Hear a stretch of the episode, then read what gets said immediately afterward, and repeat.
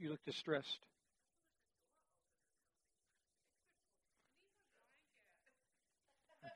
Need a blanket?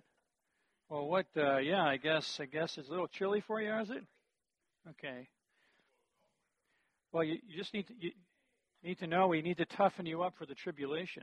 That's what we're trying to do. Okay, so just keep that in mind. No. All right, I want to take a poll. 2 or 3 weeks ago when we had a break, I mentioned that we would, when we got back, we would open it up to questions and I'd give you an overview of the different positions. And last week we did, but there are only a few of you here. So I wanted to ask those who were here last week if they wouldn't mind if we just kind of reviewed a little bit for those who actually weren't able to be here last week. Would that be okay with everybody? You sure? Okay, so whether you want to tape this or not, that's up to you. You can okay, keep it going just in case. Okay, that's all right. That's okay. Okay, that's fine. All right. I'm just saying. Okay. Let's begin this way. The thing I want to stress is, if you've read Revelation at all, you're going to notice that there seems to be this repetition. For example, in the number 7, big repetition, and the debate has always been whether or not the events that are described, the prophetic visions that are described, are chronological. In other words, one follows the other, like in sequence, right? Many hold that view, all right, that's really what you have. So you start in Revelation chapter 4, verse 1, and you have the vision of heaven, and then you get to chapter 6. You've got, again, the seals. Then everything that follows that is just happens sequentially, one after another, right up to the end, okay? But I would contend that that's not the best way of understanding the book. There are parallel themes. There's what we call recapitulation. So in a sense, what I would say is that depending on how you understand the structure of the book often depends on how you understand the interpretation of the book. All right, for example, I'll give you another example. Those who see a strict chronology, when they come to Revelation chapter 20, the binding of Satan and the 1,000-year reign, they say, okay, that happened at the end because it's the last thing that went on, right? But if the parallels are there, like repetition of themes, I would argue that no, that the binding of Satan begins at the crucifixion of Jesus Christ. And that the saints, in some sense, reign with Christ now. And the 1,000 years reflects the church age. Now, I'll try to make that argument later on.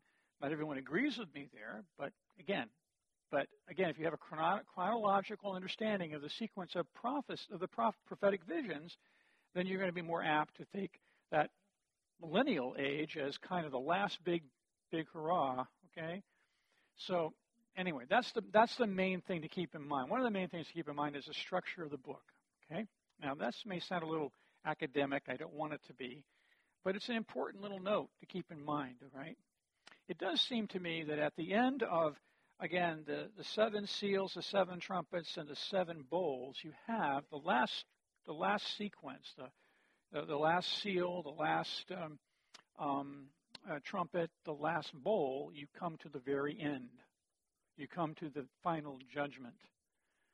Okay, now that's depicted in different ways at the end of each of those sequences. You also have a section in there where you have the manifestation of the great red dragon, and you have the woman and her child, and then you're introduced to the beast from the sea and the beast from the earth, and then that in chapter 14 comes to a culmination, the great and final day of the Lord. Okay, so that would be another parallel, I would argue. And then after that you have the 7 bowls. And then after that, you've got the emphasis on the great harlot Babylon and her destruction, ending in the coming of the Lord, okay?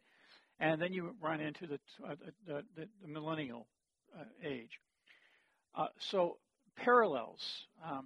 Now, there are people who would just disagree with that altogether, but I think there's a very good case for it. So that's an issue. All right. Does that make sense? Do you see that? I mean, do you understand what I'm saying? Any questions on that? It's kind of structural a bit. Okay. The other thing is that there have been 4 major schools of interpretation of the book of Revelation. Now, these 4 major schools are viewpoints of the book that are held by people who believe the book is God's word. Okay, we're not talking about people who reject the book of Revelation as, you know, on level with a Marvel comic book. Okay, it's not that sort of thing. These are people who would believe it's God's word. It's a difference of how you handle God's word. Now, as long as we agree on the essentials of the Christian faith, like the human sin and the need for redemption and the work of Christ and so forth, we can disagree on some of these more prophetic issues. But one thing every one of these 4 schools agree is that the last major emphasis in the book is the second coming of Jesus Christ. Okay? They differ on how you understand those prophetic pictures that we have in the book of Revelation. Okay, let me just tell you the 4 views, and then we can ask if you have questions, and we can kind of, at what time's left, we can get back into the text, okay? The historic Protestant view, okay? The historic Protestant view is a view that, 2 things that come into play there. The first thing is that the reformers believed that the Antichrist was the papacy, okay? And so when you get into chapter 12, 13, the beast and so forth, the harlot, you're talking about papal Rome, okay? You're talking about the papacy. They also, the other dimension of that viewpoint was that the book, now you have different viewpoints here, some who would see a parallelism, like I've talked about, others who would see it sequentially. They believed that starting with chapter 6, the breaking of the seals, okay, all the way up through chapter 20, you have the unfolding of church history. Okay, so those seals mean certain events in history of the church. Not every single event in the history of the church. And I'll get into that a little bit tonight if we have time. But so in other words, some of Revelation has already been fulfilled. Okay?